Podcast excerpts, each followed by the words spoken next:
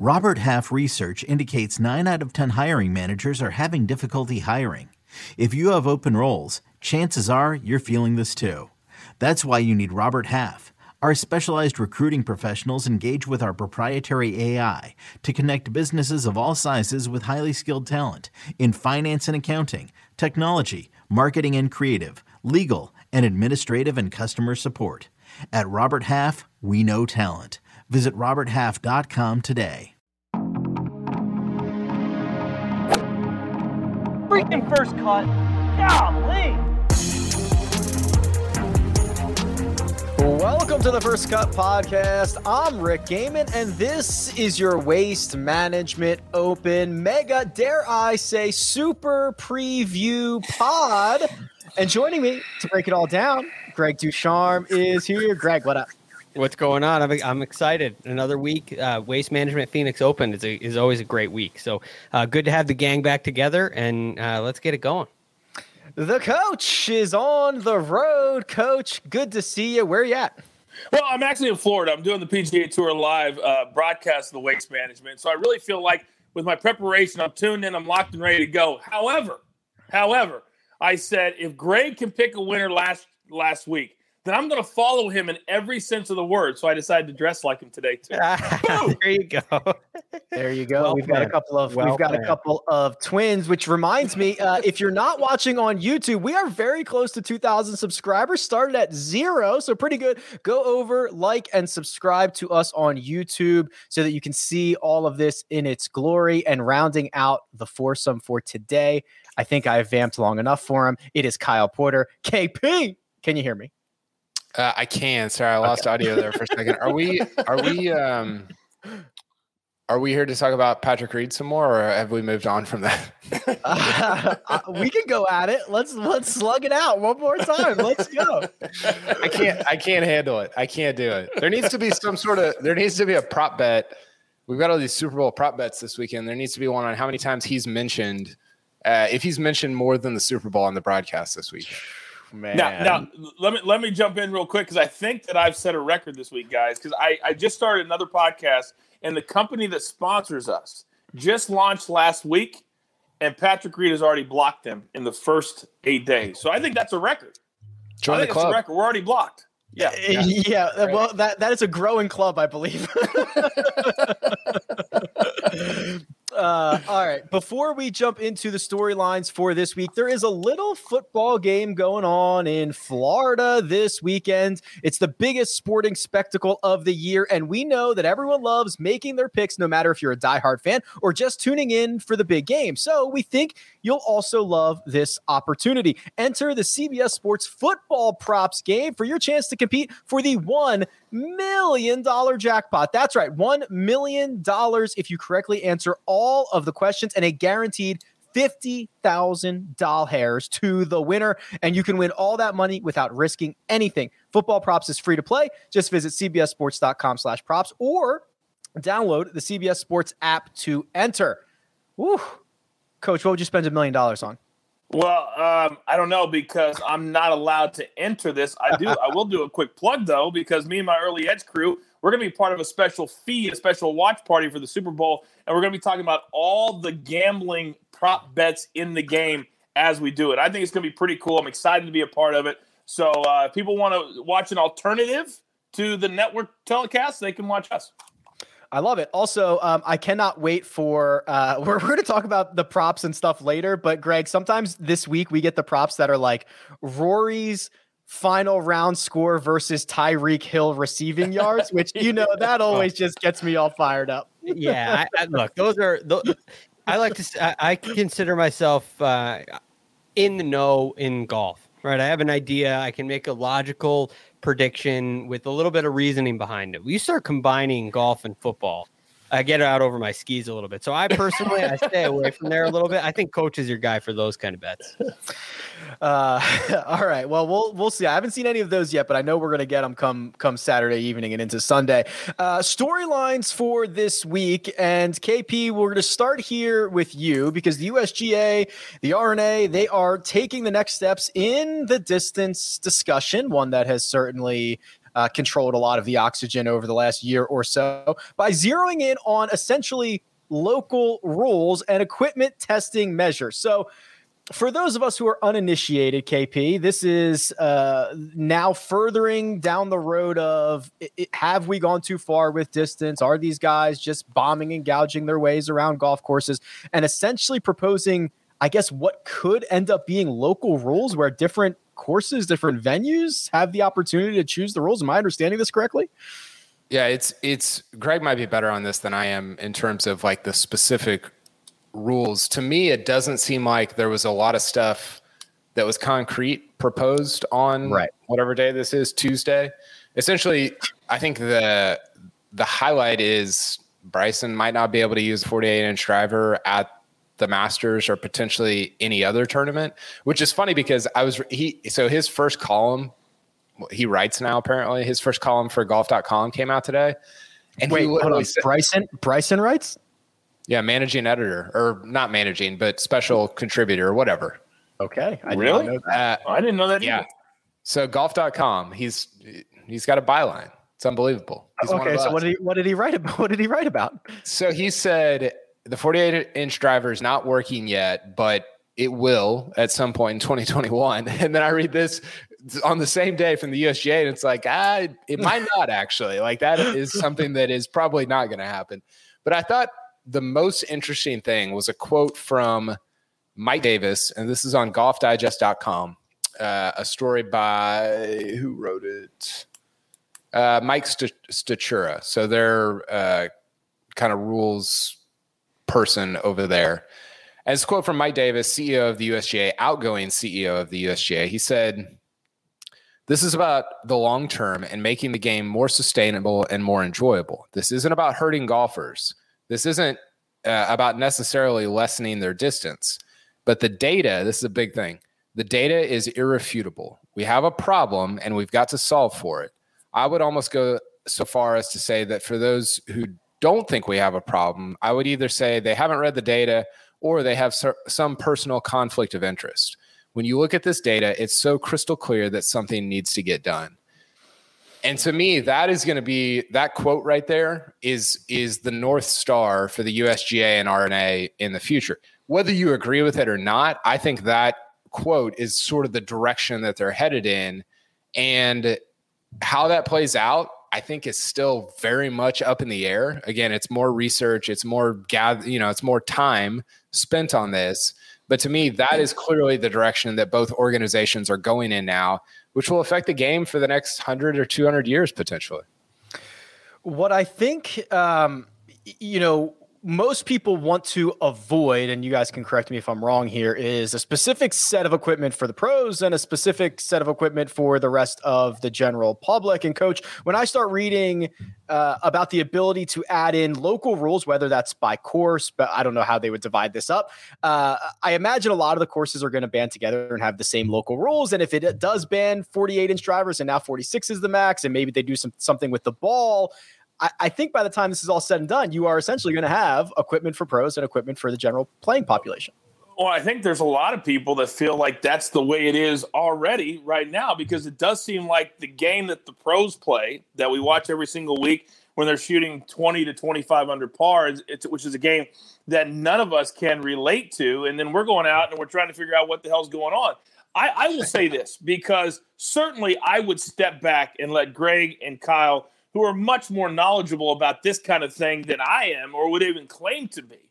But I, I will say this that at some point, when whatever data, whatever numbers are out there, you just look at the golf tournaments, and there's only a handful every year that I really feel like it could be an 80 or a 65. And that's how, as a fan, how I look at it. And if we're going to have golf tournaments that week in, week out are 20, 23, 25, 27 under, and and and we're trying to compare it to ourselves, then I I would just say that that this would be a step in the right direction to to bring the pros back and at least make them look like normal players. And again, that may be a very naive, uh, simplistic way to look at it, but I'm all for this if it can make the game a little bit more difficult for the pros and not just uh, uh, pitch and putt courses all over the all over the world. I, I actually think this is. I don't disagree with any of that. I think this sort of direction is actually more about the golf courses than it is about Okay. necessarily the players. So it's about, hey, in 30 years, can we even go to Wingfoot because the minimum people are hitting it is 340 yards off the tee? That sounds like a ludicrous statement right now, but in 40 years, it might sound conservative, you know, but i- if mm-hmm. it keeps going in that direction. So to me, it is, it's more about the courses. And I think honestly, like, and I want to hear Greg will be better than me and coach on this, so we need to go to him. But I think I think the direction that this is going in will actually be a benefit to the tours because it'll make their best players even better. I think. I like personally that that seems like when you make things more difficult or you bring things back, I think the guys that are at the top shine even brighter. I it helps agree. a guy like it helps a guy like Rory win somebody like sorry Scott Stallings uh, can't hit you know like he, Scott Stallings can't miss the middle of the club face because of the way drivers are made. Well, that's the thing that Rory and Adam Scott and all these guys do the very best. And so to me, it'll it'll it'll increase that gap from the best guys and and the the mediocre guys. Um, well, so Kyle, I agree with that last portion there. It will definitely increase the the. I think back to a couple of years ago at Pebble Beach when we're going there, um, not this week but the week after, and Ted Potter Jr. beat Dustin Johnson on the final day. They were in the final group, and Ted Potter Jr.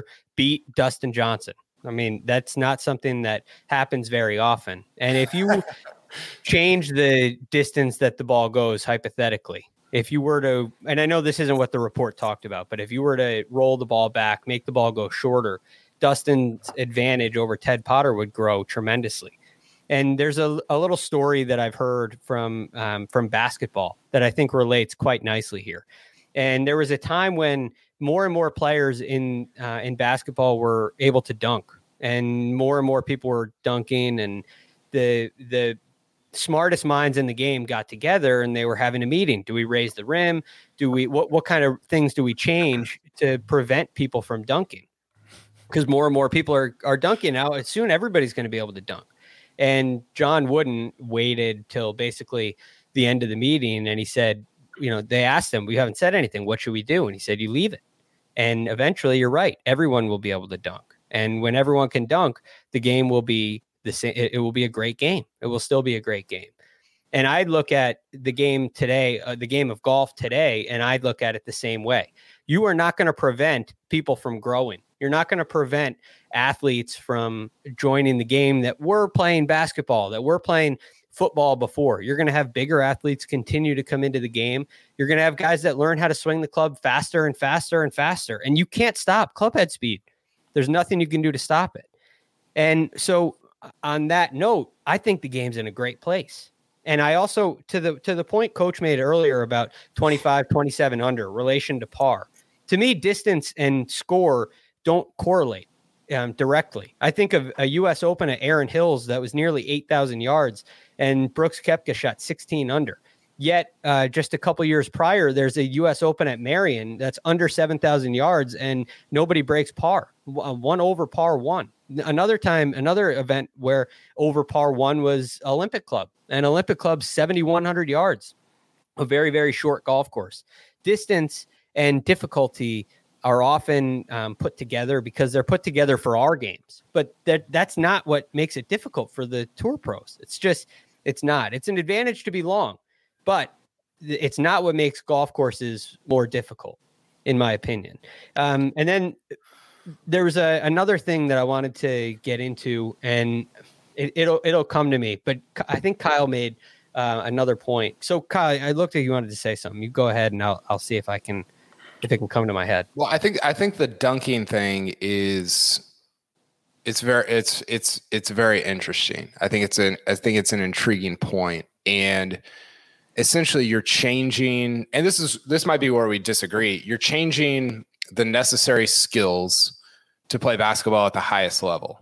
And I think that's a little bit of what's going on right now is at, for for professional golf you're you're you're not it can still be great. It still is great. We all still love it. But you're changing, to me, you're changing the necessary skills to play professional golf. And if you're Bryson, you're literally trying to eradicate long iron play, anything from three iron to six iron, right? He just he doesn't even want to carry those clubs, essentially.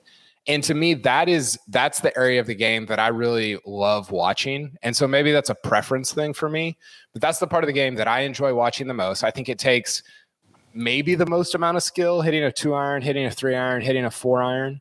And so I just don't I don't desire for that part of the game to be eradicated. And I think the difference in the dunking analogy is you're, you're not you're not changing like the shape of the uh, the way courses are played the way you are in golf. Basketball is still played on the same court. It might be played a little bit differently, but in golf you're you're you're you're changing like the entire architecture of how everything is laid out by being able to drive it 50 yards farther. Um, so I don't know. Th- that would be I think your point is good. That would be kind of what I would say in response to it. Okay, so that brings up it, you. It's perfect because it reminded me of my point about, about winged foot.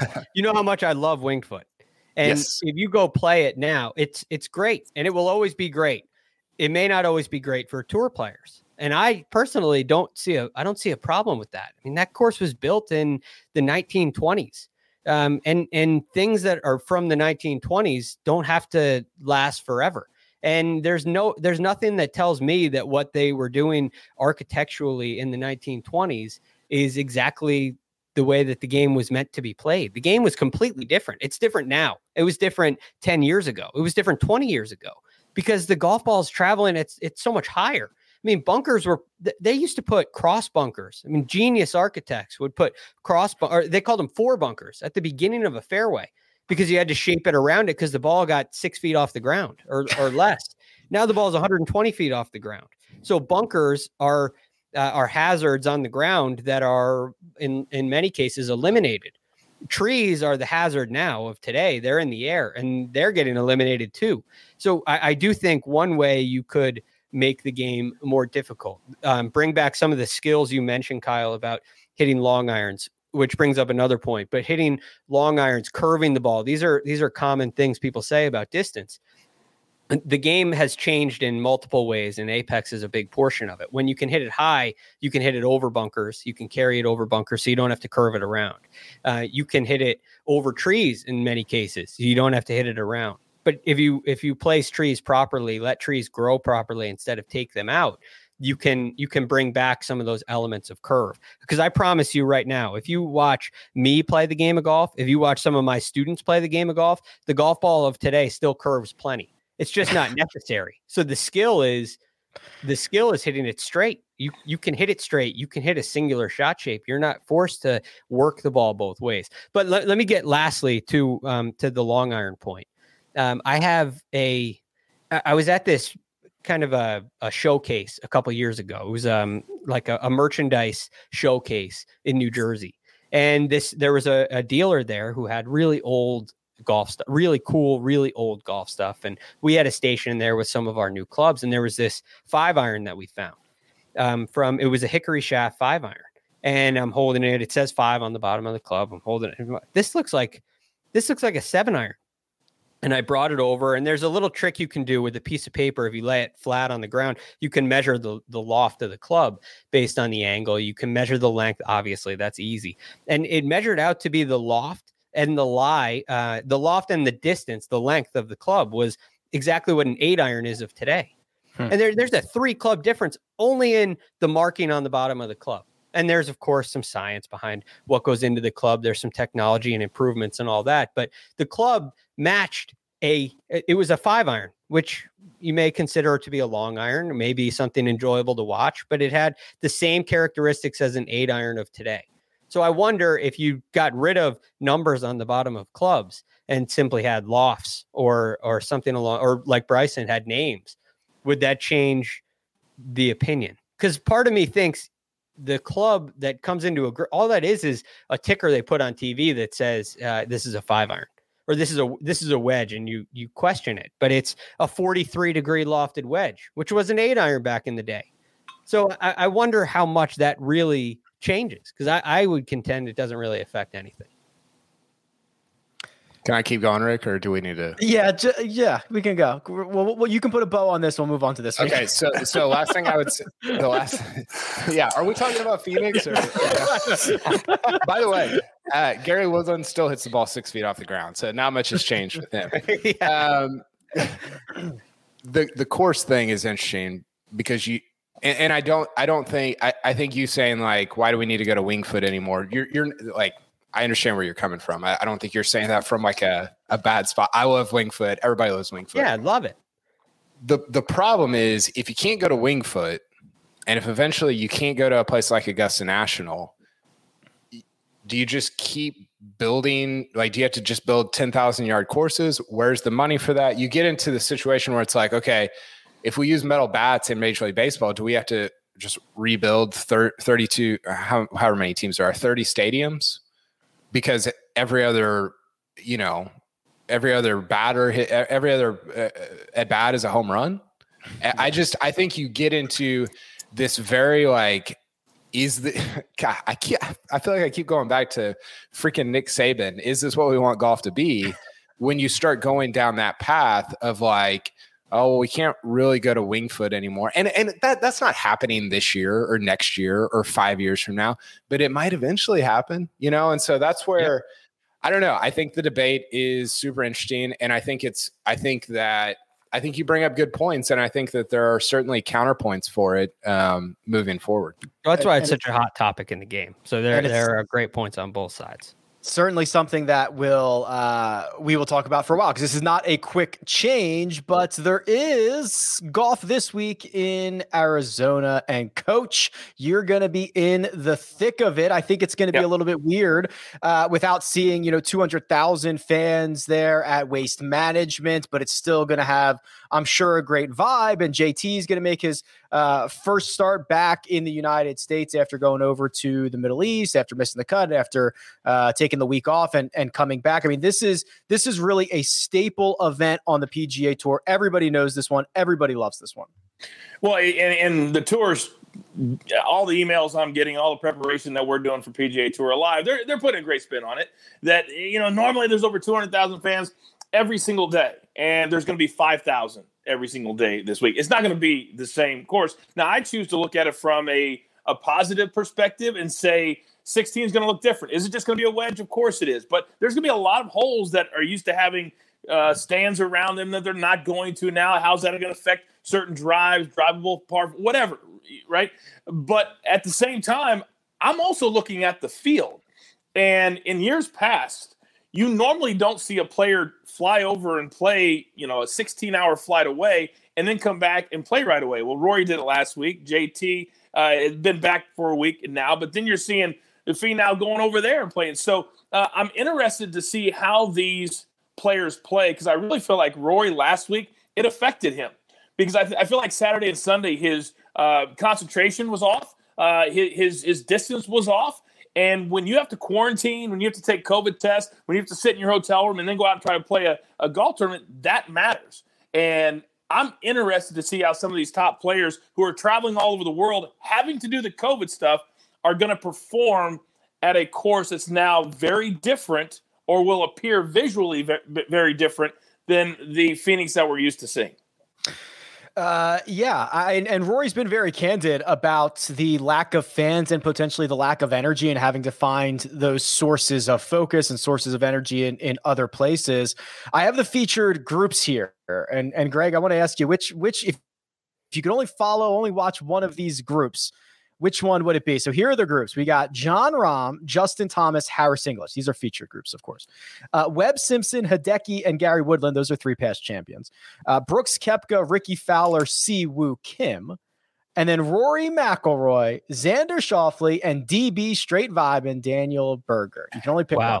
So I would say the last, first, the first and last are the best. And I'm going to go with the first one with JT and um, JT Rahm. And who was the third in that? gr- I mean, Harris, you, you don't even care who the third one is, whoever it is. yeah, yeah, it doesn't really matter. But Harris Harris English English. is a great ad. I mean, what a great, what a great player to watch. So I, I think the first one is the is the strongest. You have the world number two and world number three in the same group. I mean, is it really fair? It's not Uh, a fair I'm fight. I'm a bit partial to the Rory Xander DB Straight Vibe, and that is a group. Yeah, KP knows, right? That's the one. That's the one right there. That's a good do you, vibe. do you do you guys know that the players really hate being on PGA Tour Live? You know, every every I have people ask me all the time, like, how do you pick this group or that group? Why is this guy? Most players hate it because I've every single shot, 65 shots, everyone is seen.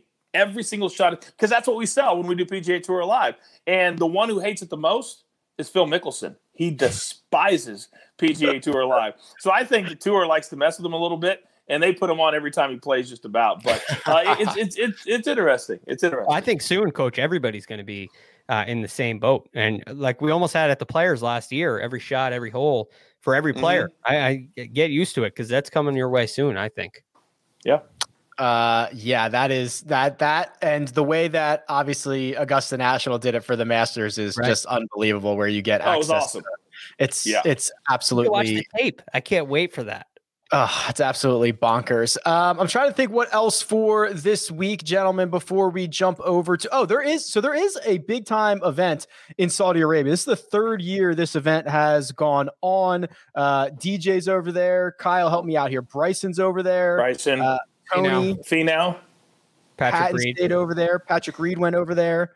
This is this is an event that has that has been controversial in the past. This is an event that players have had to make statements on and with their affiliation for it. I've not heard any of that this year. Um, I don't know if the, the public sentiment has changed on on those guys going over to the Middle East, but I've not heard a peep about uh, anybody's anybody's going over there and whether we agree or disagree with it. yeah, I, don't, I think Phil's over there too, right? Uh, I'd have to look. He's Pretty gone sure, which is past. which yes. is crazy. He got two million last year. Uh, Yeah. Let- I'd go. I don't. Um, I it's a good question, and I don't. I don't really. eh, Maybe it's just we're you know it it got normalized by like guys continue to go there, and we're just like, well, I guess this is going to be a thing. Maybe. Uh, you know, some of the PGL stuff, you're like, well, you know, if that's, you know, does that play into it at all? I, I, don't know why there hasn't been. I think, I think anytime you do something for the first time or the first couple times, it's like, whoa. And then if everybody keeps doing it, and if guys like DJ, who pretty much everybody likes, are doing it, it becomes normalized. I'm not saying that's good. I think that there's a lot about it that's not great, but I just, I think that's sort of where we're at with the Saudi event right now. Let me give you a little inside information. Let me jump in real quick because people wonder why so many of the top players go and why it's different. So, three years ago, uh, everybody knows I've been in the WWE for a long time on and off. So, they announced that they were going to do a bunch of shows over there. It was a 10 year deal. There's a prince who is the, the son of the, the ruler of Saudi Arabia. And he is, for lack of a better term, he likes to, he's, he's like the kid at the club you know that that gets the VIP table and he pays for it as long as you get the stars to come over to your table. That's who this guy is. He, this is who he is. And so when they signed this deal, the first show they said we want Hulk Hogan. And they're like, well, Hulk Hogan doesn't work for us. He goes, we'll pay him two million dollars to come over here and be part of the show because I want to be around Hulk Hogan. This is all true. And so Hulk Hogan got two million dollars for traveling for a week. And they've got this this hotel over there. It's basically a Ritz Carlton, but it used to be a big uh, like palace, and everything's gold and it's phenomenal. They don't care if they make money on this. It's about trying to show the world that this is a country that now welcomes people. They want it to be a travel destination. And I guarantee you, there's not one of the players that we've mentioned that's making less than $500,000 to show up. And most are making seven figures because this one prince who runs the show and he's in charge of everything entertainment for this company or for this country rather that the WWE still is in the middle of that deal and every time they go over it's a different legend that goes and makes seven figures to show up because this one dude likes to hang out with stars. So if you got a chance to make a million dollars for one week and take a little bit of backlash, I'd be okay with it. I'd love to know what everybody's number is. Everybody's got I would number. too. I would too. I would too. Like- but it's like at least Roy- half a million. Rory's number. is- Well, I just mean like, what's the number where you're like, okay, I'm in. Oh, gotcha. Yeah, Ro- Rory's number is a lot higher than Jason Kokrak's number. Yeah.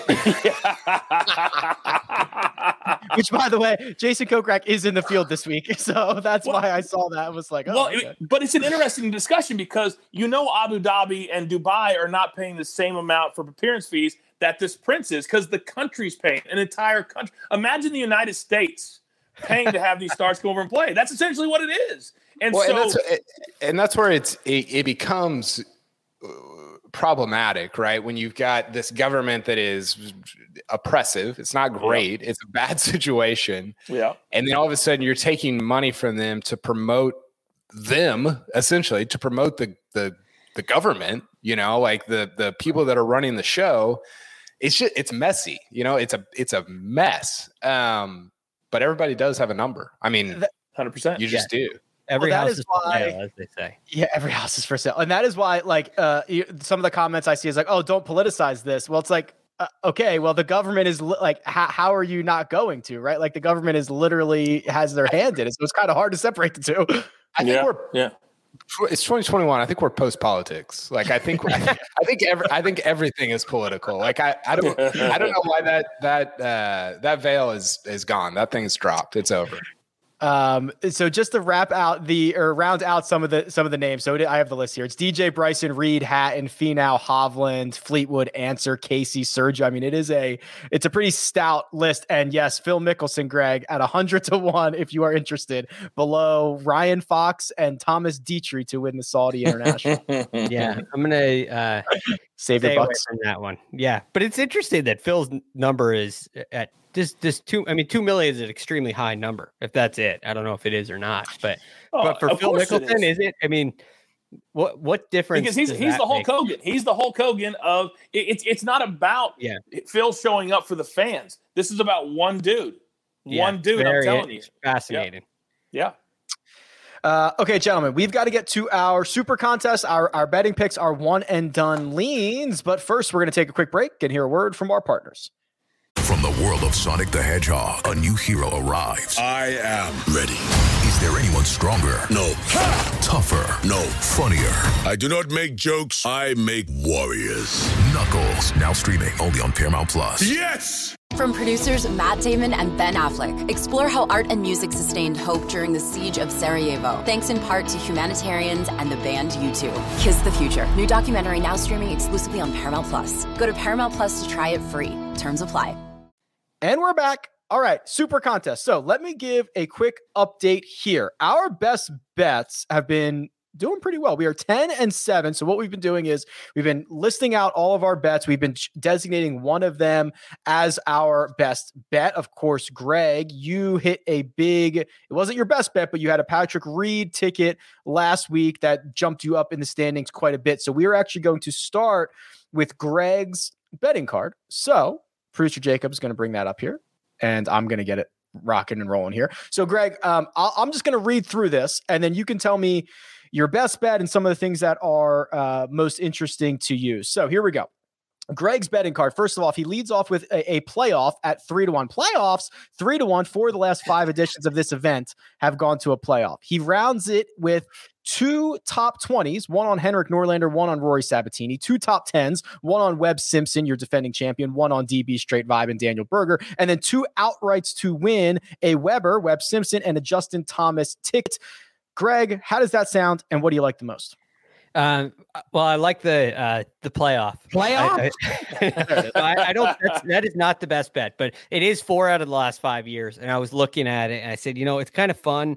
Um, and let's see if it happens again. It'll give you something to root for, no matter what happens the rest of the way. So that's kind of uh, just a fun one. The rest of them are a little more serious. So uh, Henrik Norlander, uh, he is my best bet, top twenty at plus three fifty. Um, and I put twenty units on him. Reason being he checks both boxes for me and the odds are are great. I mean um, plus 350 for a top 20 i think is pretty solid especially when you consider his recent form. It's a he's coming off a top 12 and a t2 my analysis of this event says recent form and iron play are the two most important things and Henrik Norlander's iron play has been great. He's inside the top 40 strokes gain approach. He's hitting over 74% of his greens in regulation. Also seems to be um, a common theme for winners here is they do very well um, with their iron play. So he checks all the boxes, and I think the number's great. So I love Norlander um, in that spot. And Justin Thomas and Webb Simpson are two other guys you see a lot of on my card, and they they check those boxes as well. They're both playing well. JT is there's a there's a question a bigger question mark next to JT than Webb Simpson. But Webb Simpson's come kind of quietly coming off a a T4 at the Sony Open, and last year was one of the better iron players on tour uh, in the game. Part of the reason why he won, he was second strokes gain approach last uh, in this event last year. So I think you're going to see Webb play well again. He Webb Simpson has courses that he plays well on, and he always does every time he goes there, and this is one of them. So I love Webb here, um, and Daniel Berger checks both those boxes too. So I, I mean, after the playoff, I'm really co- quite confident on all of those. Um, the the the winning tickets, you're obviously not going to hit both of them, but I think all of these guys are set to have really strong weeks.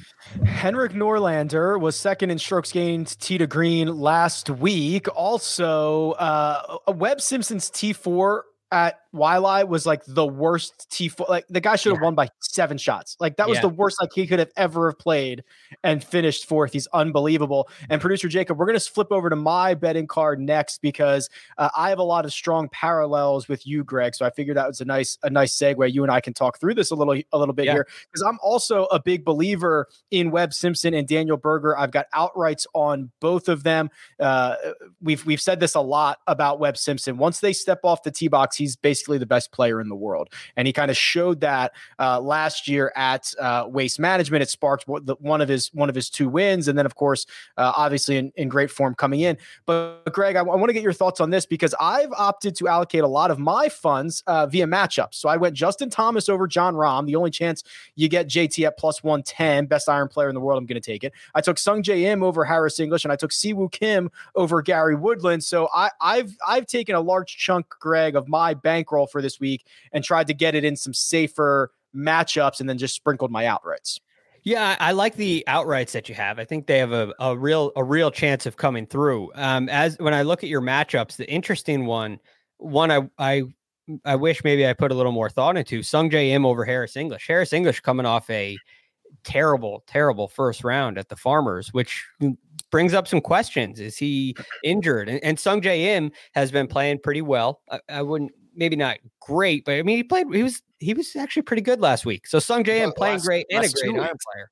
Yeah, He played so I, I think week. that's. I mean, that's almost. I'm surprised that one's not highlighted. JT over Rahm is tough. It's just it's tough to bet against Jon Rahm. I love Sure. betting for Justin Thomas, but I mean, who you have to, you got to beat Jon Rahm. That's eh, man. I just I'm not crazy about that, but so I, Yeah, but I'm- if- I might have highlighted him over English, but um, if but you yeah, think that great. they're if you think they're equivalent, then you're getting you know you're getting a good number there for JT. yeah, and I good Yeah. point. uh, I don't know. I think Rahm's We- probably better, but who knows?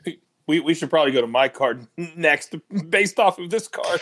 We are we are going to go to your card next. So I'm I've got Justin Thomas. That Justin Thomas over Jon Rahm bet. That is my best bet. I also have a Sam Burns to win ticket because this guy is a nut who in his in four of his last six rounds he's been like the best player on the earth. The other two he's been Yes. the worst player on tour. So uh, I like the volatility. We're going to see. He was in the final group last week before imploding, but like Sam Burns is hanging. I got him at seventy to one. He We're four putted the first hole last Yeah, he- week. How do you was do out of it. that? I don't know where we were. It might have been on HQ where we were like, Patrick Reed is getting no push from Carlos Ortiz or Sam Burns. Ortiz implodes and Burns right away four putts the first hole, and Reed is feeling no pressure from his group mates. Like it's Sometimes it's that can bring you down, though. That could take the energy right out of a group. So Yeah. interesting. I don't think anything brings Patty Reed down. no. Uh, yeah, if adversity, he is uh, in the best. That's right. All right, we're going to Coach's betting card. So Coach has a couple of matchups here. He has Ryan Palmer over Yep. Rickie Fowler. He has the opposite of what I have, which is Jon Rahm over Justin Thomas. He took Will Zalatoris, which I love, in a top 20. He took Hideki as top Asian. He took Rahm as top Euro, and then a Rahm Hideki double chance. And if he wasn't, if that wasn't good enough, coach, you sprinkled a little Bryson to win in Saudi Arabia. Talk me through your card. Well, the, the Saudi bet was uh, in homage to uh, KP. I just wanted to make sure he knew I respect him and how he goes about it. So I threw a little uh, Saudi bet in there for you, Kyle. Wait till Uh, you see Kyle's card. Okay. and, and anytime, anytime I can get Jon Rahm, it's kind of the, the opposite uh, thought process that you guys have on JT. I think Rahm, anytime you can get him less than minus 140 or 150, I'm, I'm going to take that, especially over over a tournament. And Hideki, he's won here in 16 and 17. I think last week was kind of an aberration. And so when I get plus money, and all he has to do is beat whatever is eight to ten Asian players, and then Rahm, you're getting plus money on him. If I think he's going to win, then why wouldn't I think he's going to be the top European player too? And it's also I don't think Justin Thomas is going to play very well, even though he was third here, T3 last year. I think with the trip, I think, and I don't know if you guys saw this today, but he put out on Twitter, hey, I really had a lot of personal growth. I'm back in the States. He's still thinking about it. It's still in his head because he's tweeting about it. And I think that he, he's going to struggle a little bit. He missed the cut overseas. And so to me, that was a great number. And I'm like you, uh, Rick, I see a lot of value in February um, that it's a grind. And I want to get some points on the board by picking matchups. And also, yeah. um, I, I, like fading M. I did not like your M pick because only he and Rowinski are the two players that have not missed a tournament since the start of 2021. I know we make a big deal about him playing a lot. At some point, you got to get tired. At some point, you got to get tired. And I think this week is the week for Sungjae Im. I would agree with you if his name was not Sungjae Im. And if he's not every single week, he, he's looking for games in the middle he's of the week. He's trying to find something. Yeah, he's out there I looking know, for things. I know. Uh, Coach, I, so just to just to be clear, that that Rahm top Euro, that is your best bet. I also love this the the Will Zalatoris top 20. You know, we he's we've got a small sample size on him, coach, but the mm-hmm. sample size that we have, oh my God. If he continues this, he is something really special. And, and I don't think that we're going to see plus money next to him or plus units next to him uh, for very much longer when it comes to top 20 or or higher. I think that this will probably, if, if he gets a top 20 this week, it's probably going to be the last week for a really long time that you're going to see Zalatoris in the top 20 pick with, with plus money. He, he's starting to be that good. He's that consistent. And uh, Kyle loves to say that being, what do you say, consistently inconsistent?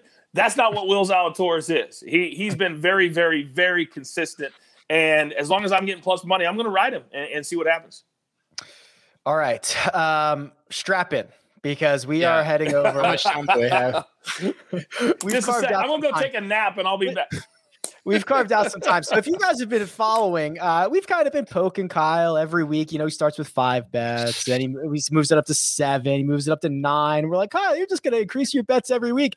Yep, because Kyle Porter has 15 bets on the card. So producer Jacob, producer Jacob wasn't even going to type these out. So we're showing the graphic right now, and I'm gonna I'm gonna go a column at a time, KP, and then and then we okay. can talk about these. So okay. uh, on, on your left hand column, I see a couple of or four top 20 finishes. So those are Will Zalatoris, Sam Burns, Luke List, and Keegan Bradley. And then you back it up with a Sam Burns to win tournament group D on William Hill at four and a half to one. So clearly you're in on Zalatoris. Clearly you're in on Burns. Talk me through this column. Yeah, Burns is the main guy. I mean, I, I I feel like what he's done over the last three months has kind of flown. I mean, he's been unbelievable from tee to green uh, since I don't know November. I think he's been second to JT in this field uh, from tee to green. Um, and then a bunch of these guys, Luke List, Keegan, hitting the ball great. Just, I mean, Keegan's losing three strokes around with his putter over the last two month or two. I mean, it's yeah. it's a it, it's like almost like honestly, like I think I could lose fewer strokes with like if you if I putted Keegan's tee to green shots, I think I would lose fewer than three strokes around. So that's huh? actually a great. That would be so fun to see. Actually, pinch putt. It's called pinch putting. Oh, I'm like, not, you're like I'm, a pinch hitter. Yeah. Oh yes, yes. I think I could lose. I could lose fewer than three strokes, right? I, I mean, I, I want to say no because you're not a professional golfer, but that's so many, and I know how bad he is. I think you might be able to. It's, it's since December one. It's three point two five strokes per round. Granted, that's only three uh, lasered rounds, so I might be that might be just a bad number for him. If you had Keegan staring you down with those eyes. and you better make you. I'm, you I'm presuming that he's walking to the next tee box. okay, uh, so he's not going to stick no, around. No added pressure. Yeah. Uh, okay, second column here. So two top 10 finishes Rory McIlroy, Xander Schauffele. I know those guys. You have a double chance. So this means either Justin Thomas or Rory McIlroy to win. You get that at five to one. Then you took an outright on Rory at 11 and an outright on Xander at 11. So you are piling up on studs to do what studs do. Yeah. I, by the way, the funny part about this, funny, pr- producer Jacob probably doesn't think it's funny, is every Not week I'm like, you know what? I'm just going to make three bets this week. That's it. And, and then 45 minutes later, I'm like, what, am- what am I doing? uh, I, I Is this love what we want this- this segment to become? I, exactly. uh, I love Rory this week. He um, he's driving it. Uh, I've got his numbers right here. Let's see. The last month, he is of the players in this field. He is basically second behind JT from tee to green. So he's been hitting the ball great. He's been putting all right. I think. I just I don't know the this course. Um, according to Data Golf, it it helps him more than anybody else in the field, and. I feel like he's going to have a big week. I feel like Xander's kind of flying in under the radar. You know, he's Mhm. never finished worse than I think T17 here, coming off a great week at a place where he doesn't normally play that well. And I just, I don't know. I think he's to, I think he's to be, I think he's to win. Like he's to be my pick to win. The Xander thing's really interesting because he just sh- th- that was the backiest of door T2s last week where he like didn't play well at all and then he he finishes T2 in a group of a bunch of others so it like was even more under the radar than if he just finished T2 or whatever like it, I, I agree with you it was a very quiet just methodical grind for him to play well at a place he has not played well at which I thought was impressive Yeah. uh, your third column here. So we get into uh, a couple of matchups and three balls here. So you've got a Rickie Fowler three ball over Sung Jae and Bubba. You have a Sung Jae three ball over, no, sorry, a Sung Jae matchup over Harris English. A, oh man, we all took this one. Justin Thomas over Jon Rahm. So that's two to one, coach. We've got you outnumbered. on Ah, that one. And then I see a JT top five ticket, and then another double chance this time with Rahm or Webb to win. That gets you four and a half to one. Um, you got a lot of guys here who could. Who I, could I cash don't, I don't, yeah, I don't know. Kyle, what, Kyle I, have a, have a quick question, Kyle. yes. Um, you do realize there's only five guys can finish in the top five, correct? uh, yeah, I have the lowest percentage of like if everything goes perfectly, like I'm still only going to win 50% of my Yeah, you might as well just bet, you might as well bet exact results like one through five. this Yeah. this this screams yeah uh, this screams of a tournament in which I just love the top five guys in this tournament, and that's that's normally true. But in terms of like past history here, in terms of current trends, I just I think Webb, Rahm, JT, and Rory and Xander, I think are going to be unbelievable this week. I ju- I, I, do don't too. know, and I do too. maybe that's just you know maybe you could say that every week but i feel it more this week because i feel like everything's kind of converging on perfect place for them playing great all these different things uh, and so that's why you see their names littered all over the board i i uh I'm glad I have. Whenever I saw the Harris English or, or the Sung Jae over Harris on your card, Rick, I was like, man, I hope I have that one. Well, I have everything, so of course I have that one. you do have that one. Um, Okay, now out of these 15, pick one to be your best bet. I'm gonna, uh, I'm gonna go Sam Burns top twenty. I love that. Okay, That's so good. Sam Burns top 20 is Kyle's best bet. Okay.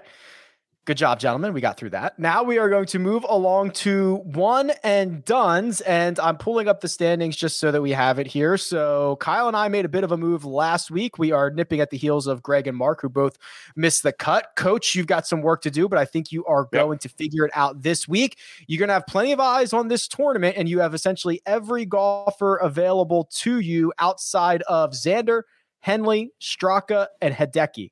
Where do you think you're going? If, if you just told somebody that those are the first four picks in any one and done tournament anywhere in the world, they'd be like, "Who in the world is picking those guys in a row?" But but there, there was a method to the madness. I, I said this week I'm going to go with who I believe is going to win, and even if he doesn't win, and I'm probably going to double up on somebody here, but I think Jon Rahm is going to cash, and even if he doesn't win, I think he's going to at least get a half a million or more. Oh, sweet. Okay, so I could still really gain some ground if Rahm has a has a really good week and if he wins. Um, I, I Kyle, you know I love you. So much respect. I hate Rickie this week. I just don't think his game's good enough. But he, he could. He shows up here all the time. He, he he very well could make me look like an idiot and and and show up and win because he, Well, he loves what- this tournament. I'll, I'll just jump into this, Rick. I think what's interesting about Rickie is he he's a great putter, right? And he's been putting terribly. If you look at his last Yeah. couple of months, it's really the swings kind of come around a little bit. I mean, compared to 2020, it looks, you know, he looks like Ben Hogan, but uh, it's the putter. And so I'm curious to see if he gets off the Poa annua, gets back to a place like Phoenix, where obviously he's comfortable.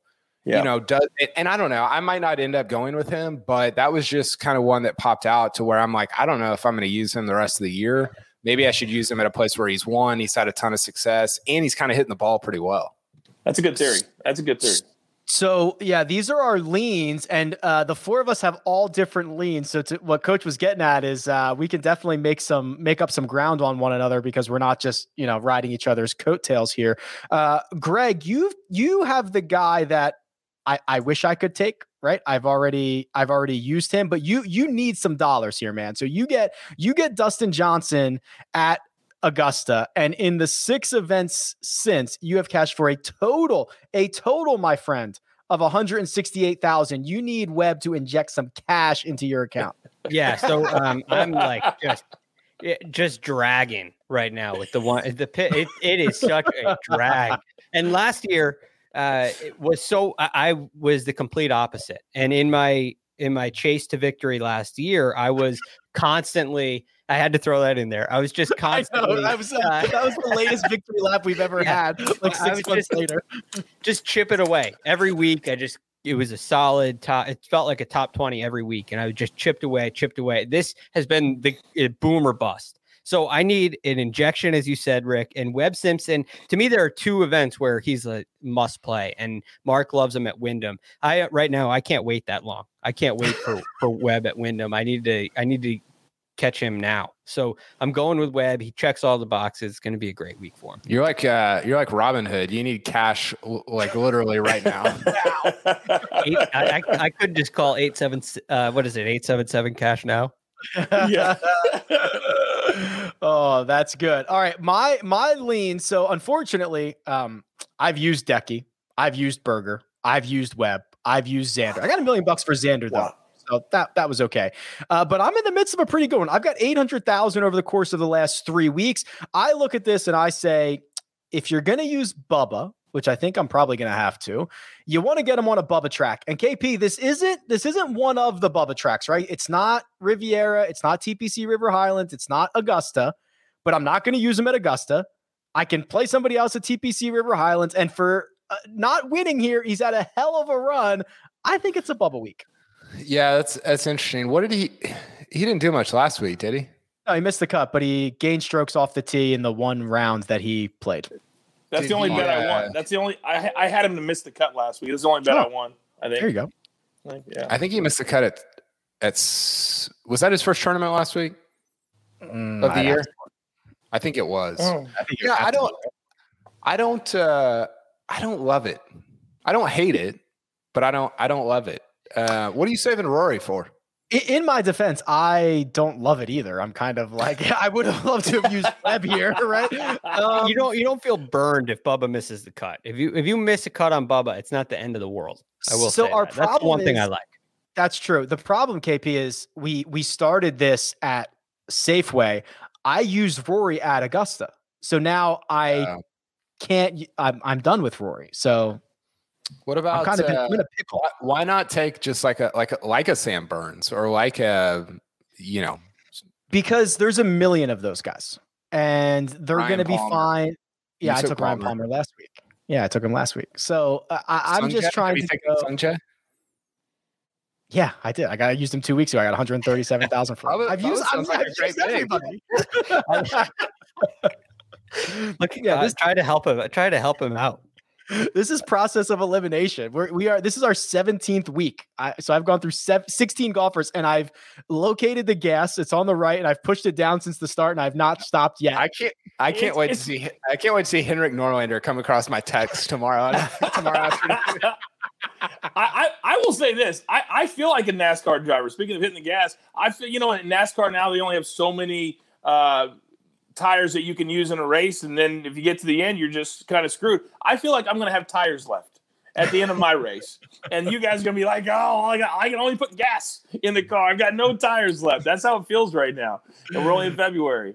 Uh, yeah, one, you know the one good thing about that uh, about about having no tire, you have enough sample size to know that you know Billy Horschel's been playing well and he may be a play at Wyndham. Like you you know you have some not if you're scrapping early and you've only seen guys who've played once uh, since January, it's it's tough to feel confident about them. But later in the year, there are some sleepers that you've seen a sample size, you know how they're playing, you have a better feel for the season. We'll see how it plays out. Real quick, Rick, do you like when you're looking at this stuff, do you like the guy who um has had great form over the last couple of months, but might might not be as accomplished generally, like a Sam Burns, or somebody like um I, I don't know, JT is a bad example because he's always great, but somebody who has kind of maybe not been great for a month, but you know their baseline is really high. Like which one of those guys do you like better? Uh, yeah, I I like the guys who have shown it. I, the the Sam Burns types are usually the the ones that I lean towards, just because, and especially how they're doing it. Right, if you're if they've gained six strokes putting every week for three rounds, and that's how they get their top ten, like that's a crash and burn situation. But generally speaking, if I can get guys playing well from tee to green in the moment as opposed to their baseline, I'd prefer that. as as opposed to trying to like time when so and so pops back up. Yeah. It's That- I think it's a lot more difficult to and a lot a lot of guys don't foreshadow it. Like Hideki does not foreshadow it at all, uh, which is Right. tough. Some some guys do. Some guys you can see you can see it kind of coming, but it's it's a lot harder, I think. Yeah. Gentlemen, uh, that is going to do it. If you want to make sure you get our expert picks, that's sleepers, that's top tens, that's pick to win. Uh, those go out on Twitter and Instagram. So give us a follow there at First Cut Pod. It's Waste Management Week. It is a superb week. We will be checking out everything. Coach is on the scene. You can follow Coach on Twitter at the Coach Rules. That's Kyle Uh, Porter. real quick, You can follow. Real Yes, quick, please, real please, quick. please. Don't want to interrupt you. Real quick, uh, we'll have uh, golf picks tomorrow on the early edge. And by the way, if people aren't playing with us right now, we've won seven of eight days in a row. And I'm looking at the scores. We're two and zero to start tonight, and we got ten picks on the board tonight. Just a little, little shameless plug for another one of our great podcasts that is killing it. I love it. I'll be on there Thank you. tomorrow. See you. Yes, see you you tomorrow will. Uh, love it. Kyle Porter, who you can find at Kyle Porter CBS. KP, plug something. Uh, I've I've made a couple of uh, Old Testament jokes on Twitter today, so go check it out. How, how have they gone? Uh, well, it's a it's a very niche market, uh, Old. Testament golf crossover, but the people who get it, they they seem to enjoy them. There was a time you used to kind of test run tweets in like the group chat, see how they see how they'd be like well received in the group chat. Then if they were well received, you tweet them out. Uh, That's a good strategy, I think. Gives you gives Yeah, you a I level. w- I- yeah, it's it's just you know the Seinfeld. You're just creating material, and then you roll it out there to the broader audience. If if it if it goes well, I don't know. I don't even know what I'm saying. I do got like more- what I got see, s- uh, I got some more bets to make.